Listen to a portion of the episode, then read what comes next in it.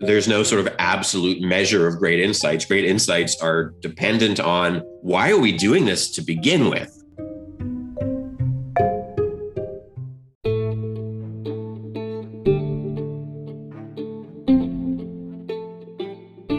Hi everyone, thanks for tuning into Nodes of Design. To help support our mission spread knowledge, we have a very special guest on today's episode. Let's welcome Steve Portigal, who's a design leader who helps companies to think and act strategically when innovating with user insights. Over the course of his career, he has interviewed hundreds of people helping companies compile the insights from their users. He is also the host of Dollars to Donut podcast, where he interviews people who lead the user research in their organization. And he is also the author of two famous titles Interviewing Users, How to Uncover Compelling Insights, and Doorbells, Dangers, and Dead Batteries, the user research war stories. He's also been a keynote speaker on various occasions like CHI, IXDA, UIE, UX Hong Kong, and many more. In this episode, Steve had shared great insights on user interviews and why do we do user interviews in design. We then discussed on frameworks for interview to gain great insights from user and also Steve shared few tips on active listening and note taking during the interview process. In the later part, we spoke on how do we combine all the insights and convey them into a narrative that can be spread across teams which could create an impact. We then concluded the show by Steve recommending us 5 do's and don'ts that designers and researchers must avoid while doing user interviews. Hope you guys enjoyed this episode and on every Friday we release new episodes with different creative leaders from around the world to help you better understand different concepts related to design. So don't forget to tune in into Notes of Design every Friday. With that being said, happy designing everyone. Hi,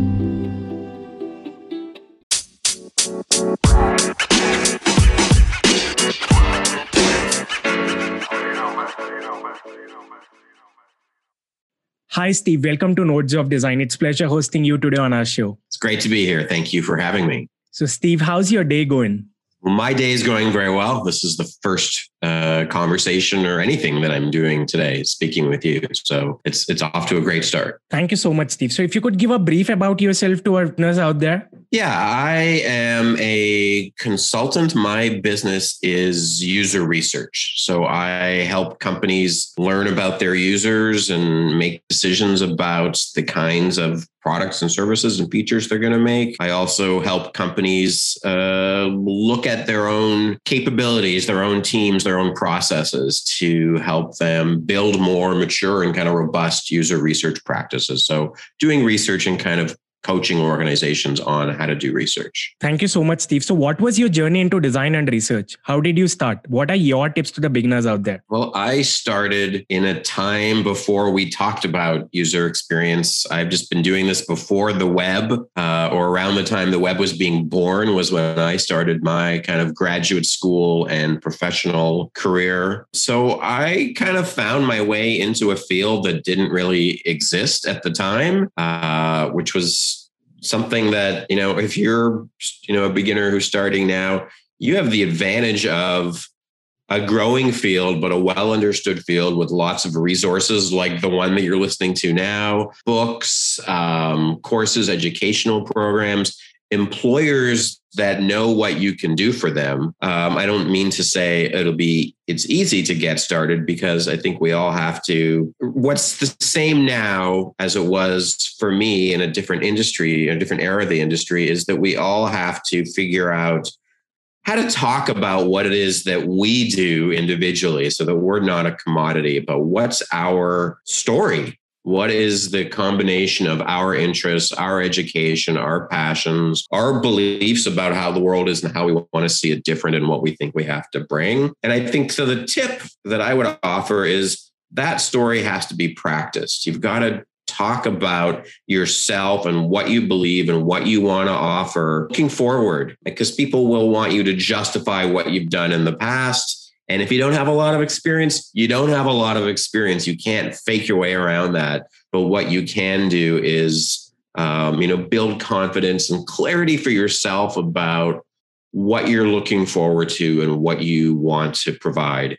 And that it just takes practice to kind of get that story sorted out. Feedback, uh, you know, talking to friends, talking to prospective employers, and just learning how to get that story kind of as as real and as sharp as it can be. Thank you so much, Steve. And it's been an honor to host you and interview because you were the one whose books I had read and understood about insights and user interviews. So let's begin our episode with user interviews today. So, what are user interviews and why do we do user interviews in design? Yeah, when I think about interviews, um, you know, there are so many methods. Look up any document about, you know, what are, what do we do in in user research, and there's so many different methods. It can be overwhelming. I have sort of a more broad definition of what the interviews are and of course why we're doing them. I think interviews is kind of a container that can hold a lot of different kinds of things that we might do. So we're asking questions, we're also observing, we're also showing people things.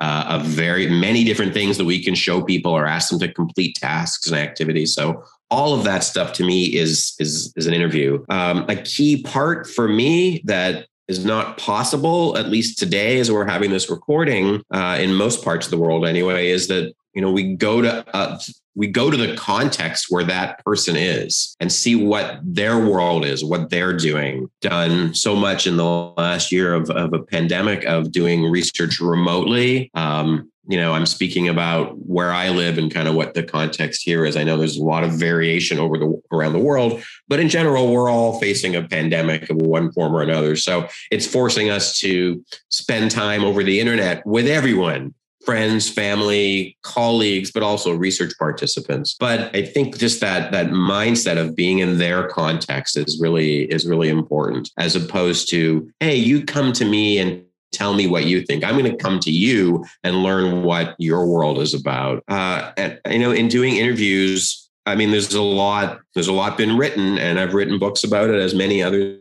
have. But at a really high level, at a really high level, we are asking people about what it is they're doing. How how do you go through about this task? What do you do first? What do you do next?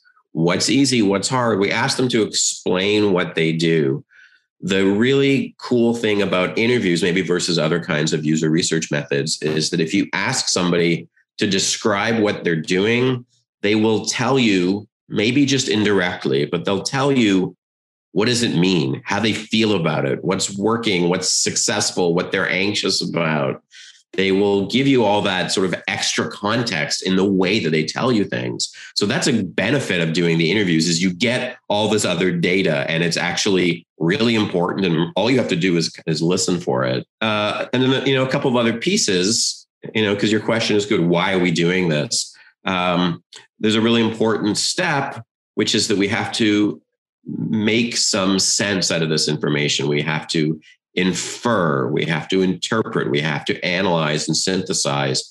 And uh, ultimately, we come up with our own point of view about what the patterns are. It's not simply taking quotes from people about, I like A, no, I like B, and then tallying up those quotes. It really is a new perspective that we have created by that interpretation.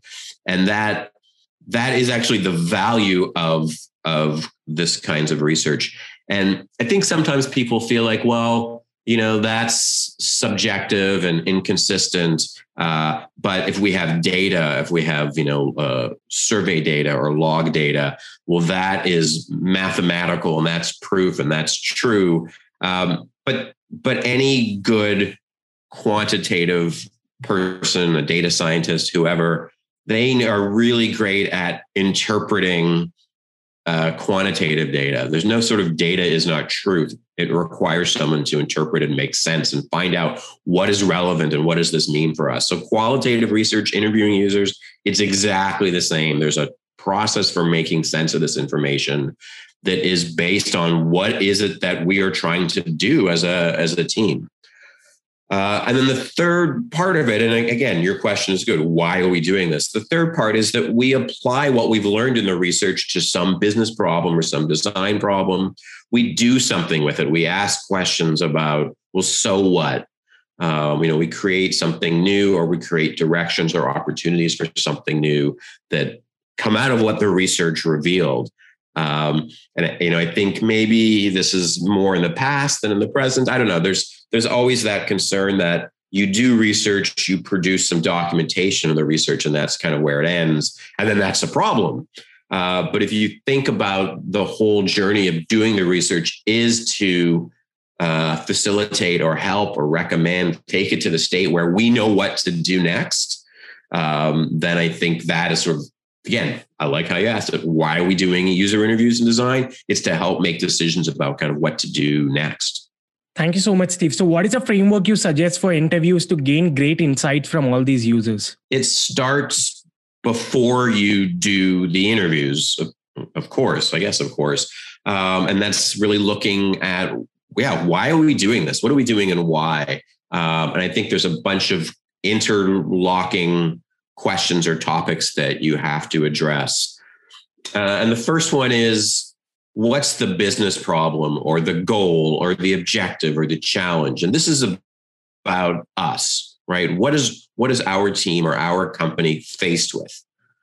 And then the second piece is the research question. The research question is about them, the users, the customers, the participants. What are we seeking to learn from them? Uh, and so, I mean, what I find is, you know, the intention to do interviews can come out of either of those, right? People can say, hey, we, you know, are not sure about how we're going to serve this market, or we need to make a new version of our product because the technology is going obsolete, or those are important. Those are the, that's about the business, right? And then the research is what we want to learn to do that. So, um, you know we want to understand how where people are finding the most value in our product today so that we can make changes in our product in the future. So that's kind of a combination. Here's the business problem here's the research question. Um, and that's different of course than the research method. Uh, and sometimes people start with the research method. We have to um, uh, create a diary study where we're going to have people use our product for a week and report back on how they use it so you may find yourself kind of given that assignment, like, here's the method we want you to use. Well, then you have to ask why. What do we want to learn from that method? What's our research question? And what are we going to do with that information? So I think keeping all these things in mind, right? The business problem, the research question, the research method, and, and asking questions when you're planning to do research about all of those and making sure that they're all in alignment, that you choose the right method that gets at the question that's going to solve the business problem. Um, so I think like the framework for the interviews for me is really, I guess I want to emphasize in this conversation the planning that goes into why are we even doing this to begin with? Because you know you're asking about gaining great insights. Well, there's no sort of absolute measure of great insights. Great insights are dependent on why are we doing this to begin with? So the more that we can be clear and in alignment, uh, and I don't mean that this is trivial. I think it actually takes a certain amount of work and negotiation and having the right people in the room to discuss this. Um, but that heads you right into the right direction, right? To make sure that the insights you're getting are relevant to what your organization is faced with. Thank you so much, Steve. So we got this question from a lot of listeners out there, which is in interviews, note taking and active listening to the users is something like a prime task. So any advice or tips on how to structure these both? I think opinions will vary about this. Uh, I know lots of researchers pride themselves on their note taking ability. So I'm going to say something maybe opposite of that, which is I want to recommend not taking notes and I, you know, I think the question kind of captures it, right? Active listening and note taking are competing with each other. Well, if that's true, and I agree that it's true, I would say active listening should be your priority. Um, you know, we can record things to go back to them later and capture what was said. Um, so that that's, and I think there's a difference between note taking as I want to capture everything and of course, if you ever try to do that, you realize you cannot keep up. Even if you're only note taking, you still can't type or write fast enough, given how fast people speak and kind of how fast our brains work. Um, and you actually need the recording because you want to go back and see wait, did they say 14 or 40? You know, what, what I didn't, I, did, I, I want to make sure I heard the right thing and that I understood uh, because people speak, right? They say, well, if this happens, then that is what I'm going to do. And you might not know what this is and what that is. And so you got to go back a couple of times because what you heard may be wrong. So that's one type of note taking, and, and you, your brain and your hands are not fast enough to do it. There is another kind of note taking, which is processing the experience, processing the information, you know, drawing little diagrams, making a little sketch of like what the question is. That's you processing you're being that's that is active listening right? But you're not documenting you're processing. That kind of note taking i think is super important and everyone has kind of a different style there. The last tip i'll offer here is that um, note taking if you want to do sort of transcription kind of note taking you still need the recording for all the reasons i've said. Um, but this is something that a second interviewer can do so you focus on the act of listening. Someone is next to you. They are, you know, clackety clack typing away, you know, hopefully not too loud, but they are kind of taking a first level capture of what the interview is. That's a great thing for them to do. Um, and, you know, they're focused on that. You're focused on listening, and now everybody gets to kind of do one prime task. Thank you so much, Steve. That was a wonderful advice. So, what are the five things that a researcher must avoid while doing these user interviews? I'm, I'm going to try to flip it around. I'm going to answer your question, but I want to flip it around to a little bit more on like what you should do uh, as opposed to what you should not do, but it's it's the same thing, right? So, I mean, so five things. So I may have more than five. Let's see. First thing is um, check your worldview at the door is kind of the phrase that, that I use. Like you have thoughts about this problem, about this person, about this process, about your product. Of course you do. You're supposed to. Um, but you want to make the interview itself just be about that person and their their experience. And so the more that you're holding on to what you think and what you expect, the more you bring that into the interview and that that introduces bias that that changes your ability to kind of hear certain things. So even as kind of a tip i think you can just say to yourself all right you know for the next uh you know 45 minutes i'm going to talk to uh joanna. I'm just going to be here to think about joanna and what she's doing. Like give yourself a little transitional moment where you say like okay this is where I'm going to be right now, and sort of set the things that you're carrying around aside. The uh, the corollary to that, kind of what goes with that, I think, is um, it's kind of telling yourself to embrace how other people see the world, and and I really mean the word embrace, right? It's it's you know embraces reaching out for somebody and kind of bringing them very close to you. We might say like oh be tolerant of other people's points of view about your product or be willing to accept it. But i really think it's more passionate and more deliberate than that. Um, but this also shows up in the tactics that we use. So thinking about um, asking a question that you think you know the answer to um, right like I mean, uh, you know, while you and I are sitting here and talking, I can see the room that you're in over Zoom. Um, so I might say, and, and to me, your wall looks blue. And so, but as a researcher, I want to be able, this is a silly example, but bear with me.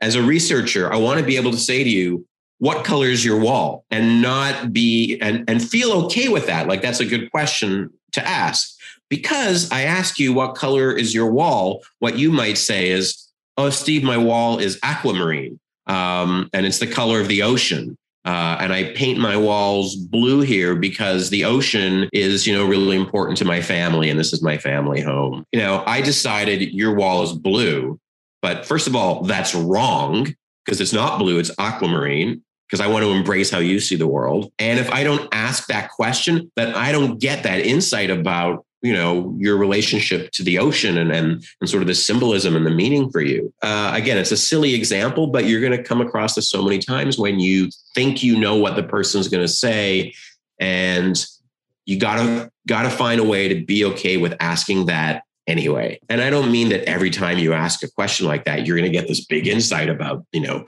the ocean and families. Like you don't know, but you have to be willing to do that. And so that is really trying to embrace this other person's experience and their view of the world. I think that's two. Third thing I would emphasize is uh, is building rapport. uh, which seems a little bit elusive, but rapport is it's the energy that the two people who are talking create together that they both feel good about the conversation. And, and maybe if you're new to research, you feel like um, I'm placing a burden on you. I am uh, asking you for something, but actually, this great conversation you're going to have is going to be wonderful for both both parties. So the way people who are new to research think that they should build a rapport eh, to make this connection between people is to keep telling their participants how their experience is like the participant's experience. So someone says, um, "Oh, I've just uh, uh, I've started watching Netflix every night after dinner, and I have watch a new series every week." And you're the interviewer, and you're thinking like, "Yeah, I do. I do that too." I really want to encourage you not to say anything. the the The instinct, I think, is to feel like, "Yeah, me too. I do that too," and and that you'll be sort of telling the participant that, "Hey, we're the same." Like I'm here with you and I have the same experience that you do. The point of the rapport is a, it's is to center the other person. So if they say I watch Netflix after dinner every night, you could say, what are some programs that you've watched? What are some things that you recommend? Uh, what does that bring? Like, just ask another question about them. It's about them. It's about them. It's about them. It's about them. And so that that actually builds the rapport. Uh, this is not hanging out with someone that you want to make friends with. It's it's doing something to learn about this person. So you you make them very important and keep kind of following up on their experience, and then that creates this great that leads to more sharing, more detail, more kind of comfort on their part. Another thing, we're going for five. I think here's number four, is to really focus on listening. Um, and we always think, you know, especially when we're brought up as kids, uh, you know, that listening is just about, you know, mouth shut, ears open. And I like we already had a question about active listening, right? Active listening is such a great description of what we're doing here. It's the things that you say show that you're listening. So, you know, when you do interviews, you prepare a bunch of questions, but actually the way you conduct the interview uh, you know, for user research, we're talking about user research specifically, these kinds of interactions uh, is that you ask a follow up question. Uh, that's so you can ask an initial question like, I asked you about your wall, or I asked you about Netflix. And then I'm going to ask another question, another question, another question. That is, that's listening. I heard what you said. I'm interested and I want to know more about it. And then what goes with that is you have to change topics once in a while. Just tell them that you're changing topics, right? So you can say, uh, this is great. I want to move on to something different, or I want to go back to something that you said before. So just giving them those transition phrases uh, tells the person you're talking to that you're listening. Uh, and so these all contribute to kind of the comfort and the engagement that you have with this other person. It means that they're just more willing to share more kind of rich information with you. And the last one uh, out of five, and it kind of relates to the notion of listening. And this is about, this is in the format that you asked. Here's a thing not to do. So the thing not to do is putting answers in the question. Um, so uh, you mentioned that you're you're watching Netflix. What are you watching on Netflix? Are you watching uh, Bridgerton or The Queen's Gambit or uh, The Walking Dead season two? I don't know if those are all on Netflix where any of us live, but whatever. So in that example, I start suggesting possible responses. But the better question is just to say, "What are you watching on Netflix?"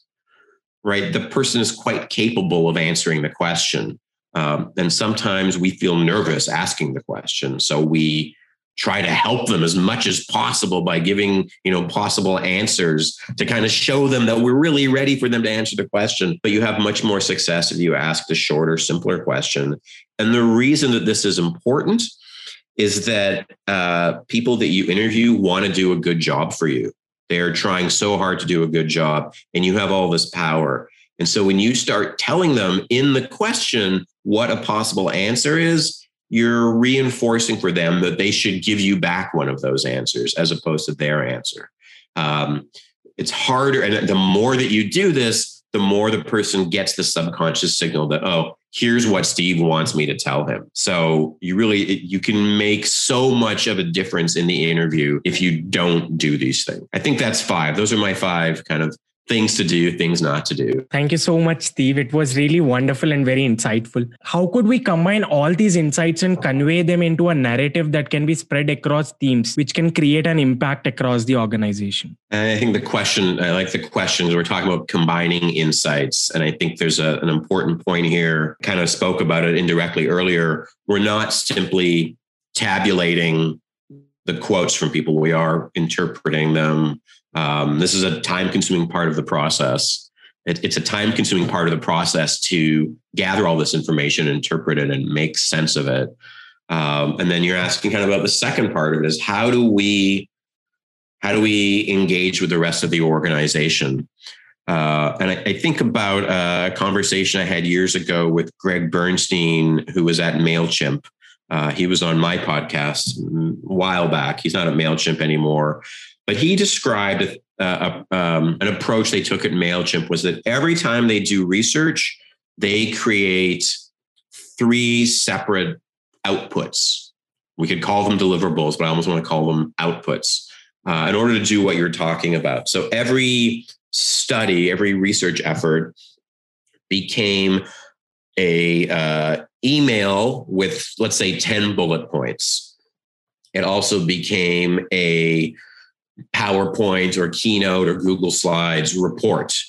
Uh, and then it became an archive of all the data, all the spreadsheets, all the interviews, all the transcripts, all the photographs.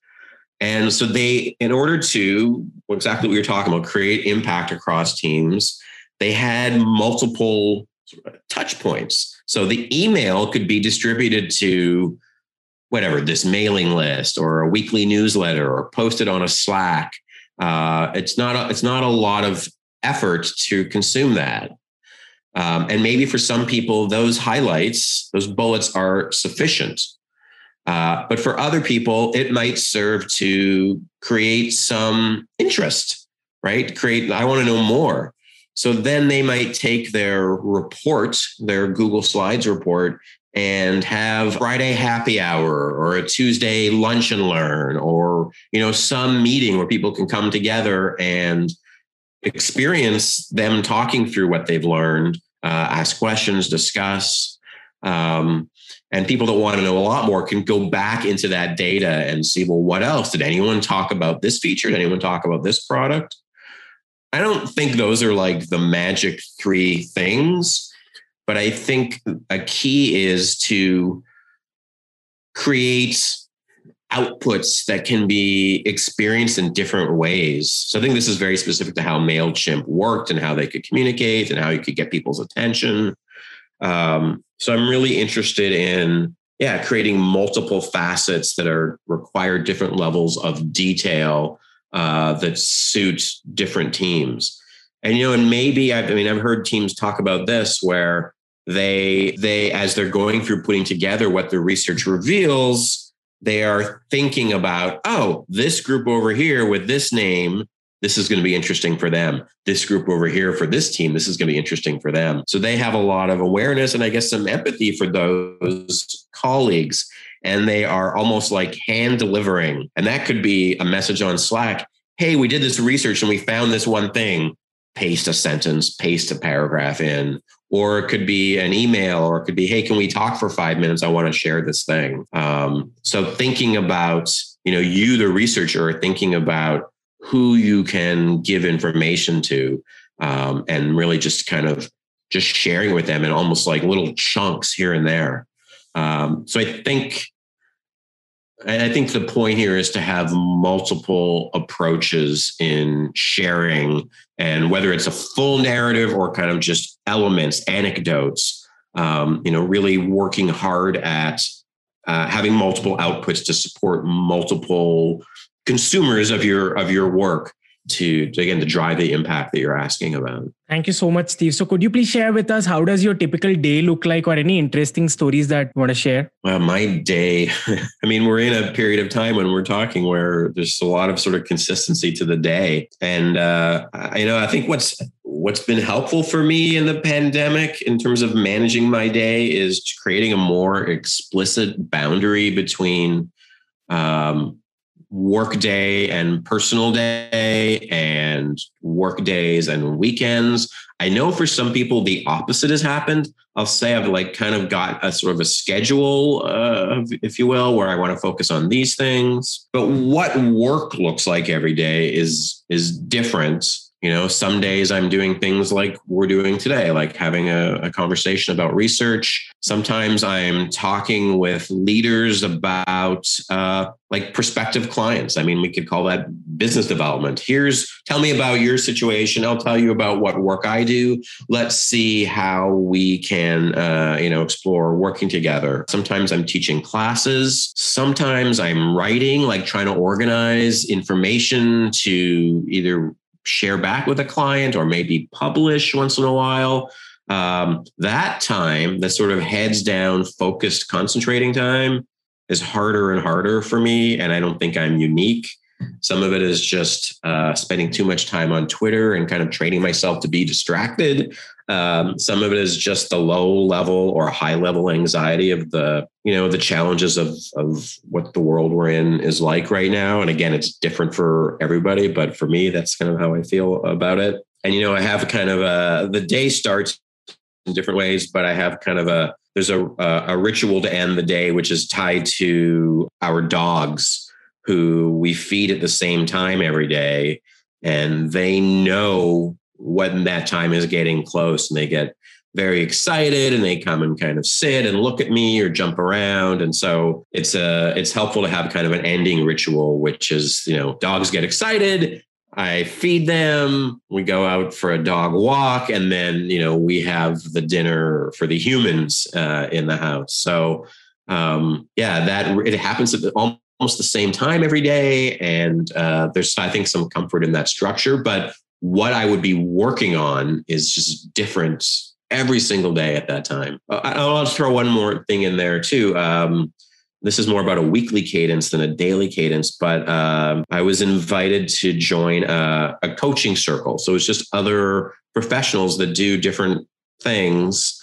Um, I think almost all of us are self-employed, so it kind of uh, that's that's kind of what the focus is.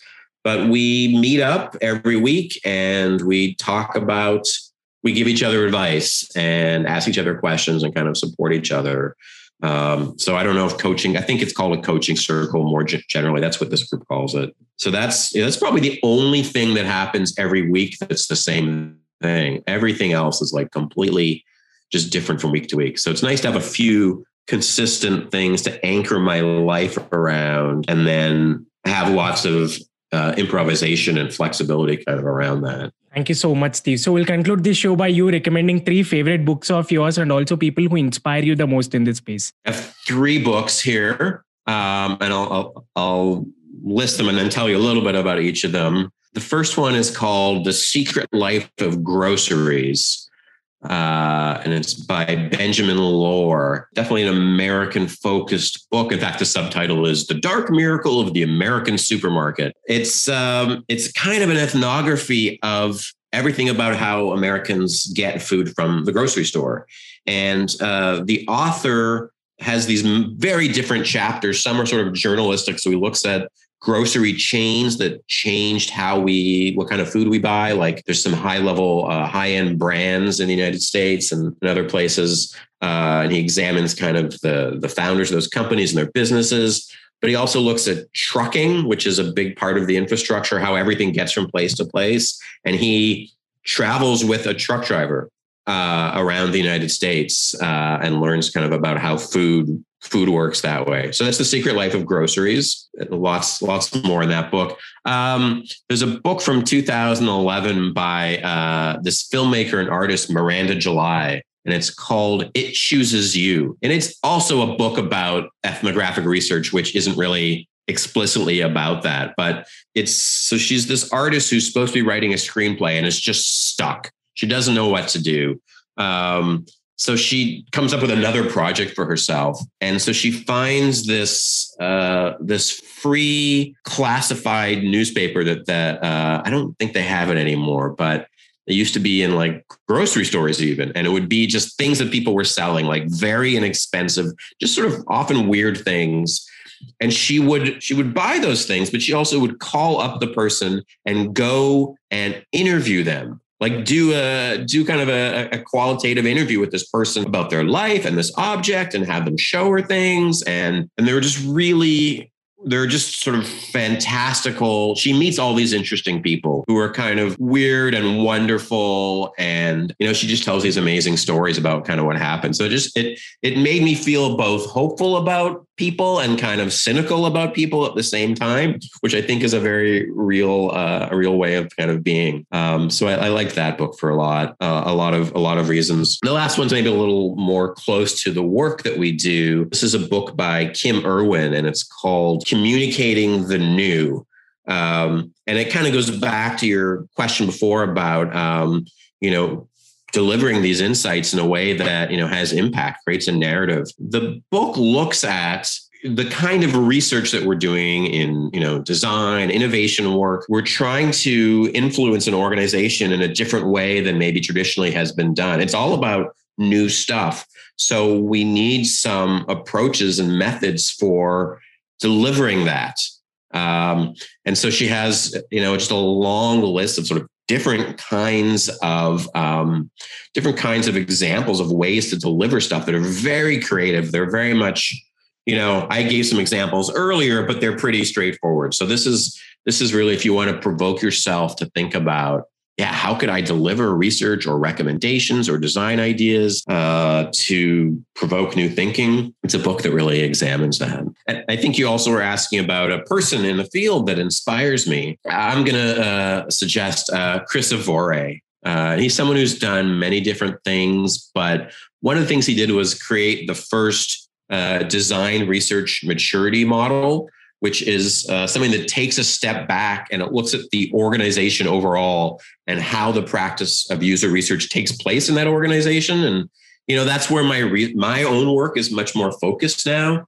So part of that is looking at the individual skills of people on the team, but there's a lot of other aspects to having a successful practice inside a company you know my own podcast that i mentioned before uh, dollars to donuts right? That focuses on that to a certain extent. Uh, what is the organization doing not what are the researchers doing but I, I, think Chris here deserves a lot of credit for putting out that very first model that I'd ever seen anyway, something that he kind of gave to the field for us to kind of consider, hey, where are our teams at? Where can we be developing? Uh, so, I, you know, I use that model. I reference it all the time. Um, and, and, that came from Chris Avore. So I'm, I'm certainly inspired and, and grateful to him for that. Thank you so much, Steve, for sharing all these wonderful insights with us. We're looking forward to host you again in our upcoming episodes. Thanks for your time. Thank you so much. Great to chat with you.